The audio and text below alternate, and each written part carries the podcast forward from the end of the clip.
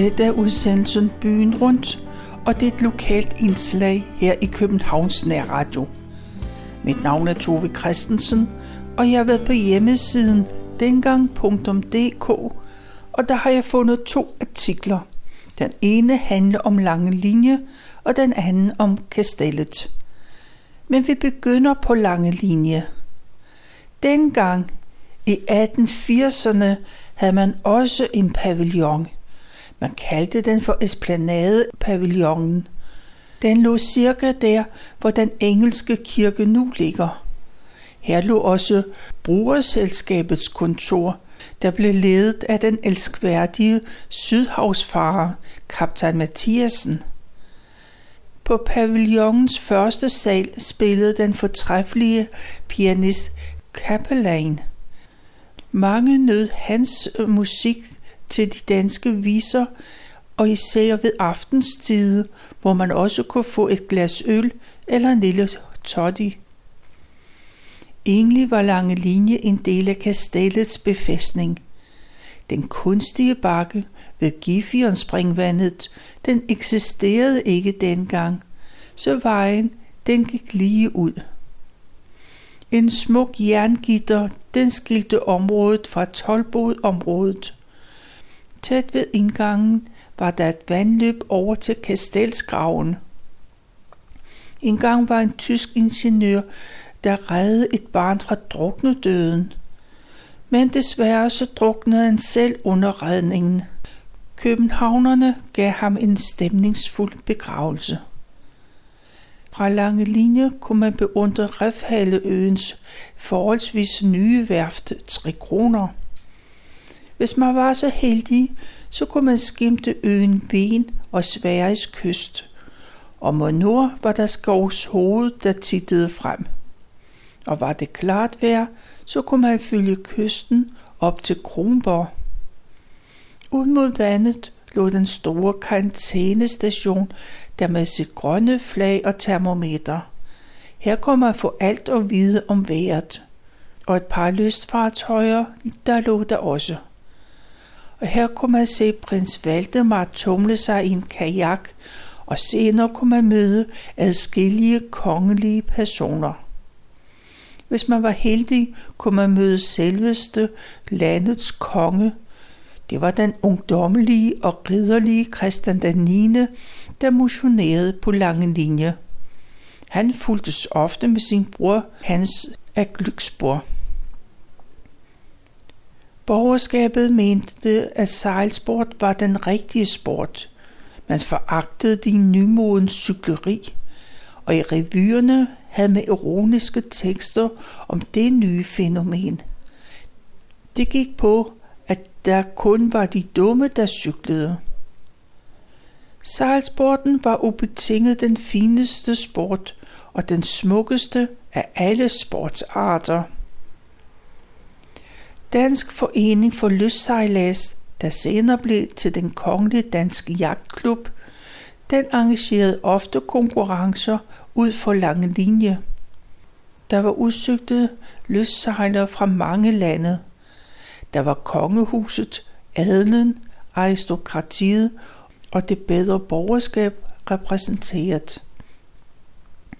I 1865-66 trådte en komité sammen med det formål at fremme interessen for sejlads ved lystbåde i vores fjorde og bælter. Mange velhavende og formuende mænd blev gennem foreningen gode sømænd.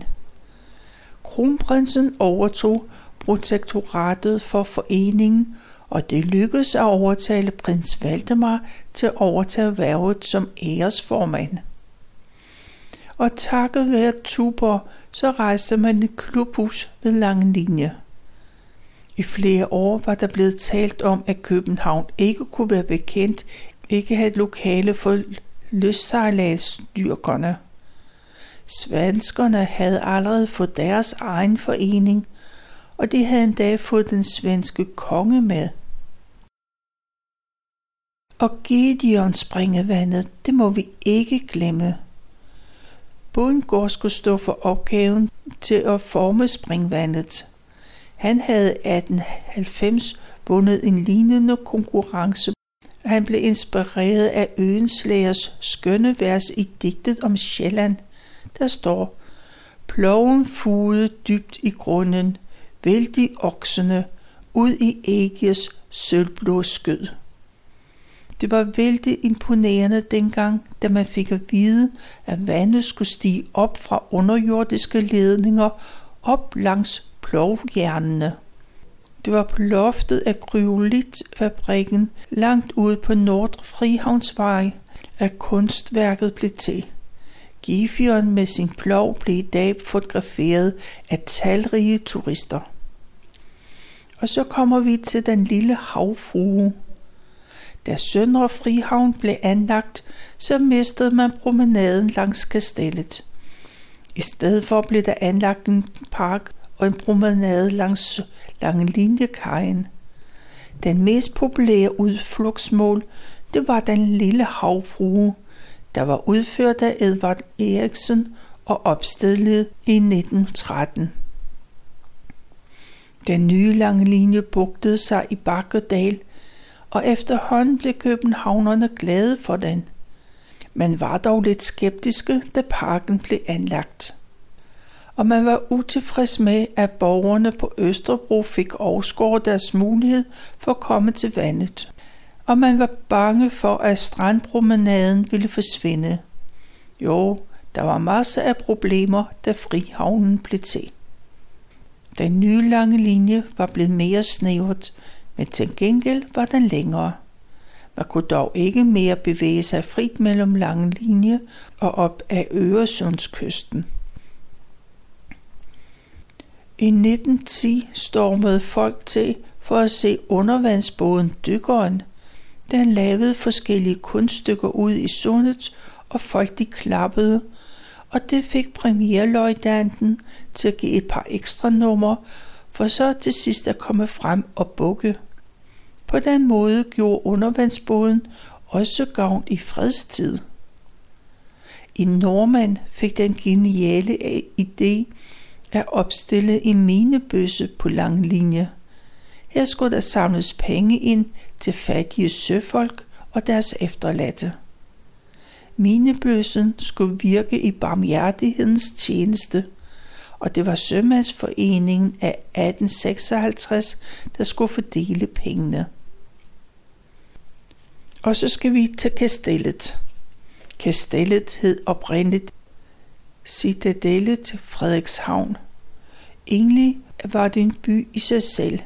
På en fantastisk måde havde man fået det indlemmet i en flot naturområde og midt i København. Her var foruden soldater og de artilleristyrke også officersfruer, oldfruer, soldatermadammer, børn og tyne. Ja, og så må man ikke glemme bagemesteren, mølleren, præsten, brygmesteren og alle de andre. Husdyr var ikke tilladt, men en årrække var der ansat en voldskytte, så noget tyder på, at forbuddet ikke blev overholdt. Om natten blev portene lukket, og kastelsvagten holdt nøje øje. Selv gaderne derinde havde deres egen historie. Det hed Svanestok, Artilleristok med mere. Det var navne, som hørte hjemme i Christian den 4. århundrede. Og den konge startede også anlægget. Han havde travlt med at sætte København i en forsvarlig stand. Og Frederik den 3. fortsatte arbejdet, og i 1665 var arbejdet i første omgang fuldført. Seks stokke og to magasinbygninger blev første omgang opført. Voldene blev militærområde, hvor civile ikke havde adgang. Kanonerne på kastellet blev indrettet på en sådan måde, at de kunne skyde ned gennem de lige gader, der blev anlagt mellem fæstningen og bykernen. I år 1700 var det igen galt med svenskerne. En dårlig taktik af kongen fik både den svenske, den engelske og de hollandske flåde til samlet at gå til angreb mod Danmark. Den danske flåde forsøgte ly under kastellets kanoner. Også andre konger udførte ting og sager på kastellet. Således Frederik den 4., der i årene 1703-4 opførte en lille kirke på stedet. Ja, gissninger går faktisk på, at Frederik den 3. ville have bygget et slot derinde. Men befolkningen de ville ikke have en konge, der skulle forskanse sig. Ved dronningens bastion ligger den sidste af kastellets ved dronningens bastion ligger den sidste af kastellets to krudtårne. Huset er opført af ekstra tykke vægge, så eventuelle eksplosioner vil gå op gennem taget.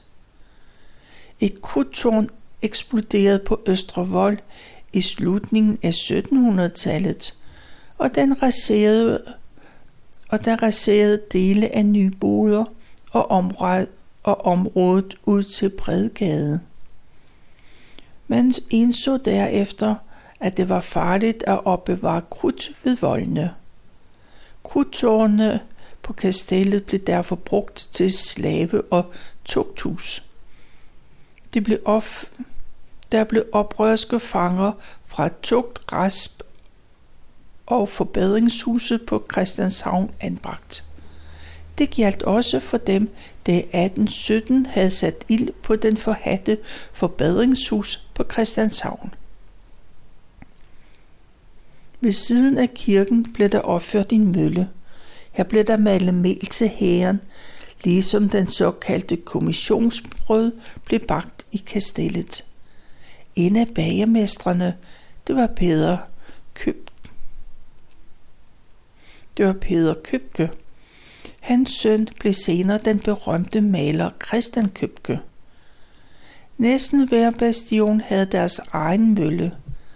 Kastellets gamle hollandske mølle fra 1847 er dog den eneste, der er intakt i dag. Hovedvagten blev i 1875 flyttet fra Kongens Nytter til Kastellet, og her boede Københavns kommandant. Kastellet var ikke indblandet i slaget på Reden i 1801, men det var man i høj grad i 1807, da englænder vendte tilbage. Kastellets kanoner bragede lystet. Forsvaret blev ledet fra kastellet, men det hjalp ikke noget. Floden blev taget.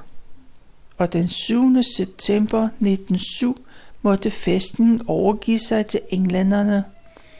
43 dage efter forlod englænderne byen. Men indså da, at fæstningsanlægget var utilstrækkeligt. I 1869 fastgjorde forsvaret af kastellet med underværker, og Christianshavns vold skulle forblive for forsvarets arealer. Fæstningen fra Østervoldgade til Kalvebrud Brygge blev solgt til Københavns Kommune. I slutningen af 1800-tallet diskuterede man muligheden for en park omkring kastellet, når det engang blev opgivet af militæret. Og landskabsarkitekten Glæsel og arkitekten Jørgensen udarbejdede et udkast.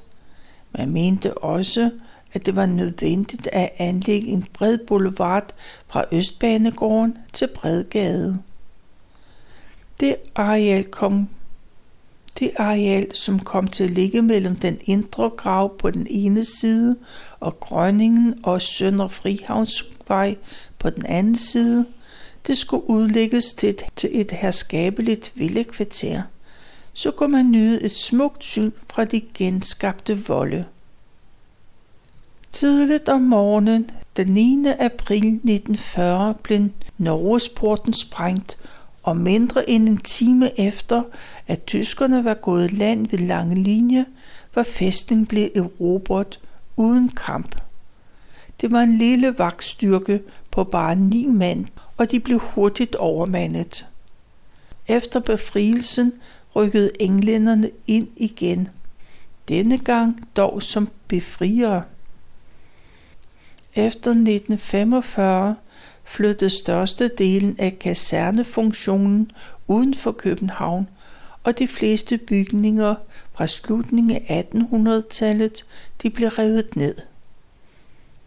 I 1985 blev Frihavnen lukket og Frihavnsbanen nedlagt. Derved blev der mulighed for at genetablere kernefæstningens volde og væsentlige dele af underværkerne. Den indre fremtakkede anlæg benyttes fortsat af forsvaret. Måske er det verdens ældst fungerede kaserne, som vi har med at gøre. Anlægget omkring kastellet er i den senere år blevet restaureret. Grevens Bastion blev reetableret i 1999. I 1725 opførtes der et arresthus bag kirken. I den fælles mur var der en række huller, der havde det meget enkle formål, at fangerne kunne følge med i gudstjeneste. Man mente, at det kunne have en opdragende virkning. Arresthuset var tiltænkt rigets farligste forbrydere. Blandt de mest prominente, det var Struense og Grev Brandt, og den engelske eventyr og pirat John Norcross, han sad der i 32 år. Men længe før at det arresthus blev opført, så var der fanger på kastellet. Grev Peter Griffenfeldt, han var fængslet fra den 11. marts 1676, fire år frem. Fængslet det lå på hjørnet af stjernestokken lige over for præsteboligen. Og den bolig fungerede faktisk som kirke, inden den rigtige kirke blev bygget. Men grev Peter Griffenfeldt, han fik sin straf, fordi han havde modtaget bestikkelse og tjent rigets fjender bag kongens ryg, og så havde han ikke holdt kongens sager hemmelige. Han havde fornærmet Christian den 5., fordi han i sin skrivekalender havde noteret, at kongen under et møde med en udenlandsk gestand havde svaret som et barn. Blandt Griffenfelds ejendele havde man fundet et udkast til et testament, som kongen havde bedt ham brænde. Og alle dommerne minus en fandt, at misgerningen var så graverende, at de dømte den faldende storkansler til at miste ære, liv og gods. Kongen fik i sidste øje skrubler, og han benåede den tidligere storkansler, da han nu hed Peter Schumacher. Det skete i sidste øjeblik, da den skyldige ventede på mestermandens sværhug. Kongen forærede Samsø til elskerinden Sofie Amelie Mot. Den havde tilhørt den tidligere storkansler, og den danske storadel fornøjede sig over opkomlingens fald. Præsten Jakob Worm, han blev sat i kastellet i 1680 og dømt til døden. Men kongen benåede ham og sendte ham til Trankebar i Ostindien. Jakob Worm gik til angreb på den enevældige konge. Han skrev, at kongen havde tilrettet sig retten til at udnævne præster for at lade de halvstuderede røvere for høje kirkelige embeder og for at beskytte bisperne, som var vindesyge, ergærige, hårdmodige, sløsede og dogne personer, der foretræk sengens glæder frem for bogens. Men den frede præst gik videre. Professorerne fra universitetet var ikke bedre end biskopperne, og de foretræk også sengens glæder.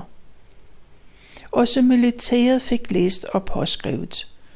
Generalerne var udulige, men dummede de sig, så slap de for straf, mens den menige soldat aldrig blev sparet. Overordnet var officererne uredelige, bestikkelige, forræderiske, pengeliderlige og grusomme. Kongen selv overtrådte det sjette bud ved ikke at genere sig for liste sig bort kirken til bordellet. Her Worm hentyder til Christian den 5. forhold til sin elskerinde. Og naturligvis måtte det gå pastor Worm ilde. Og den berømte svenske feltmarskal Grev Magnus Stenbock boede fra november 1714 til sin død i september 1716 i en af barakkerne, hvor en femværelses var indrettet til hans afbenyttelse. Han beholdt endda sine to lakajer til opvartning. Hans underhold kostede hele 77 rigsdaler. Det var dengang en betydelig sum. Han tilbragte dagen med at male og skære elfenben og rav. Arresthuset var en firkantet bygning med mure af tre fods tykkelse. Midt gennem bygningen gik en tre fods bred gang, der var lukket med jernbeslåede døre. På begge sider var der celler i to etager. Værelserne var firkantede rum, 6 til 7 alen i kvadrat. Hver værelse havde et vindue, der var anbragt flere alen over gulvet, og det var forsynet med tykke jernstænger. En lille egetræsbordplade og en lille bænk var indmuret i væggen. Gulvet i stueetagen, den bestod af mursten. På første etage var gulvet tilhuggede kampsten. Den første fange, der indvidede det fængsel, var den engelske eventyr og svensk kaperkaptajn John Cross, der var fængslet fra 1727 til 1758. Han var blevet fængslet i England, men brød ud af fængslet og undved til Frankrig, hvor han blev fanget. I 1716 kom han til Sverige og Karl den 12. han tog velvilligt imod ham og gav ham et skib. Han blev en frygtet kaberkaptajn og opbragte mange danske, norske og hollandske skibe i Nordsøen. I 1717 havde han gjort flere forsøg på at bortføre den danske kronprins, den senere Christian den 6. Og en dag, da kronprinsen var på jagt i dyrehaven, der lå Norges med sit skib ud for Charlottenlund. Kronprinsen han ville vende tilbage til København af Strandvejen, men hans kammerjunker frarådede det. Det blæste alt for meget, og i stedet for red kronprinsen tilbage via Kongevejen. Kort tid efter strandede Norcross sit skib ud for Typerøn. Han blev reddet af de lokale beboere, og tog til København. Han kom ombord på et russisk båd, men ud for Dragør så opdagede Tordenskjold ham, og han blev ført tilbage til København, hvor man opdagede, at han ingen pas havde. Og på Holmen blev han sammen med de andre svensker anbragt i noget, man kaldte for trunken. Og da han undslap, takket være en kvinde, og til fods gik han nu til Helsingør, og det lykkedes ham at komme over sundet til Sverige. Og efter Karl den 12. fald flakkede Nordkross rundt i Europa. I 1722 kom han til København og tilbød Frederik den 4., at han ville antænde den russiske flåde i Kronstadt. Tilbuddet blev afvist, samtidig med, at han blev udvist af landet. Efter nogle år viste han sig igen i København. Han blev fængslet og sat i kastellet. Men allerede efter syv uger lykkedes det ham at flygte. Med fodstykket af sin seng og et skinkeben, der var resten af sin aftensmad, så borede han en aftenstund hul i væggen til et tomt sideværelse. Og så gik han ned ad trappen på, til næste etage, hvor han huggede hul i brandmuren. Ved hjælp af sengehalm og et lagen, så firede han sig ned på pladsen. og da han gik over pladsen, blev han anråbt. Hvem der? Og han svarede, officer. Så kravlede han over volden og svømmede over gravene. Derefter kastede han sig ud i sundet for at svømme til Sverige. Undervejs blev han samlet op af et skib, der landsatte ham i Malmø. Og så tog han til Hamburg, men der blev han genkendt af en dansk officer. Han blev anholdt og sendt til København og anbragt i sit gamle fængsel. Men få dage efter brød han igen ud.